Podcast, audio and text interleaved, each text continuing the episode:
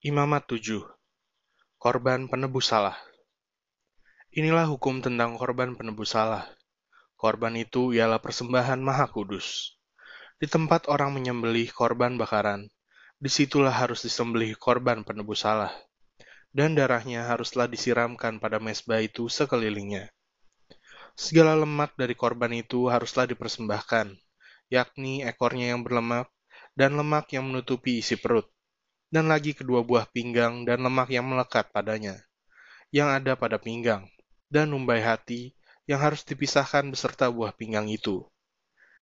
Haruslah imam membakar semuanya itu di atas mesbah sebagai korban api-apian bagi Tuhan.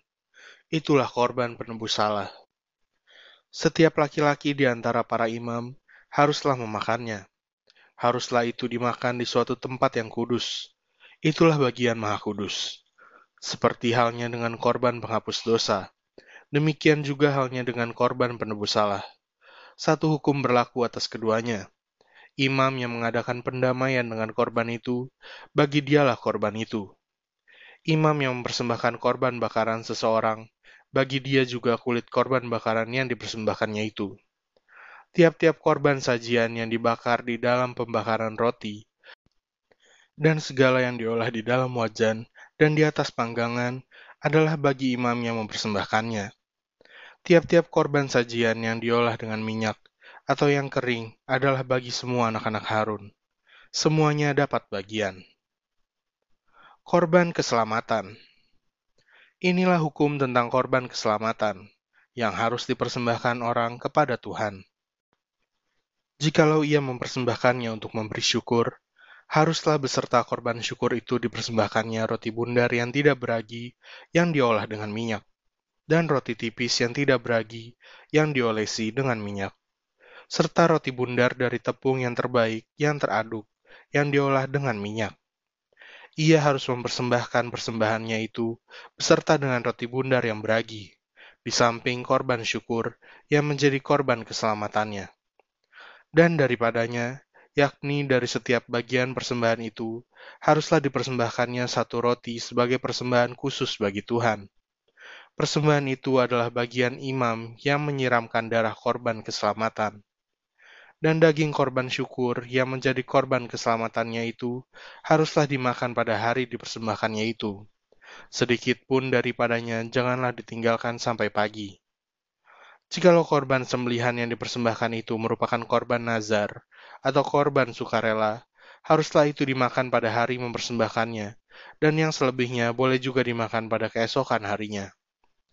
Tetapi apa yang masih tinggal dari daging korban sembelihan itu sampai hari yang ketiga haruslah dibakar habis dengan api.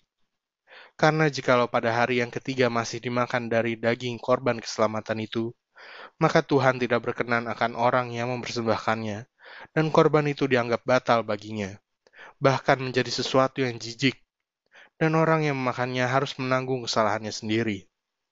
Bila daging itu kena kepada sesuatu yang najis, janganlah dimakan, tetapi haruslah dibakar habis dengan api. Tiap-tiap orang yang tahir boleh memakan dari daging korban itu.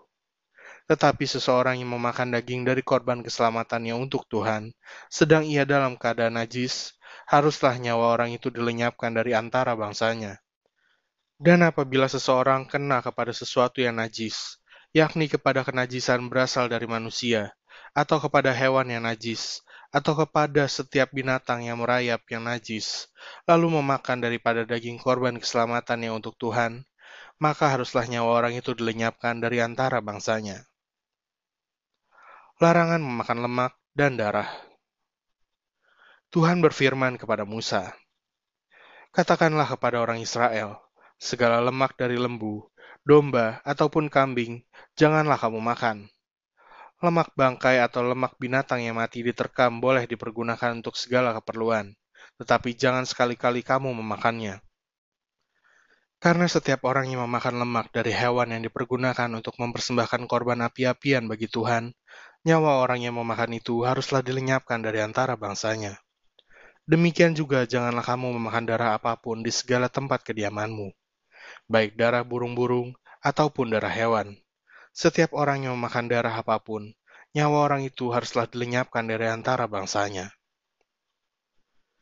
bagian imam daripada segala korban keselamatan. Tuhan berfirman kepada Musa demikian, Katakanlah kepada orang Israel, orang yang mempersembahkan korban keselamatannya kepada Tuhan, haruslah membawa kepada Tuhan sebagian dari korban keselamatannya itu sebagai persembahannya. Dengan tangannya sendirilah harus ia membawa segala korban api-apian Tuhan. Adapun lemaknya, haruslah dibawanya beserta dadanya, supaya dadanya itu diunjukkan sebagai persembahan unjukan di hadapan Tuhan. Lalu haruslah imam membakar lemaknya di atas mesbah tetapi dadanya itu adalah bagian Harun dan anak-anaknya. Paha kanannya harus kamu serahkan kepada imam sebagai persembahan khusus dari segala korban keselamatanmu. Siapa dari antara anak-anak Harun yang mempersembahkan darah dan lemak korban keselamatan, maka dialah yang harus mendapat paha kanan itu sebagai bagiannya. Karena dada persembahan unjukan dan paha persembahan khusus telah kuambil dari orang Israel, dari segala korban keselamatan mereka, dan telah kuberikan kepada Imam Harun dan kepada anak-anaknya. Itulah suatu ketetapan yang berlaku bagi orang Israel untuk selamanya. Itulah bagian Harun dan bagian anak-anaknya dari segala korban api-apian Tuhan pada hari mereka itu disuruh datang untuk memegang jabatan imam bagi Tuhan. Itulah yang harus diserahkan menurut perintah Tuhan dari pihak Israel kepada mereka pada hari mereka itu diurapinya. Itulah suatu ketetapan untuk selamanya bagi mereka turun-temurun. Itulah hukum tentang korban bakaran, korban sajian, korban menghapus dosa, korban penebus salah, persembahan pentahbisan dan korban keselamatan yang diperintahkan Tuhan kepada Musa di atas Gunung Sinai pada hari Tuhan memerintahkan kepada orang Israel mempersembahkan persembahan mereka kepada Tuhan di padang gurun Sinai.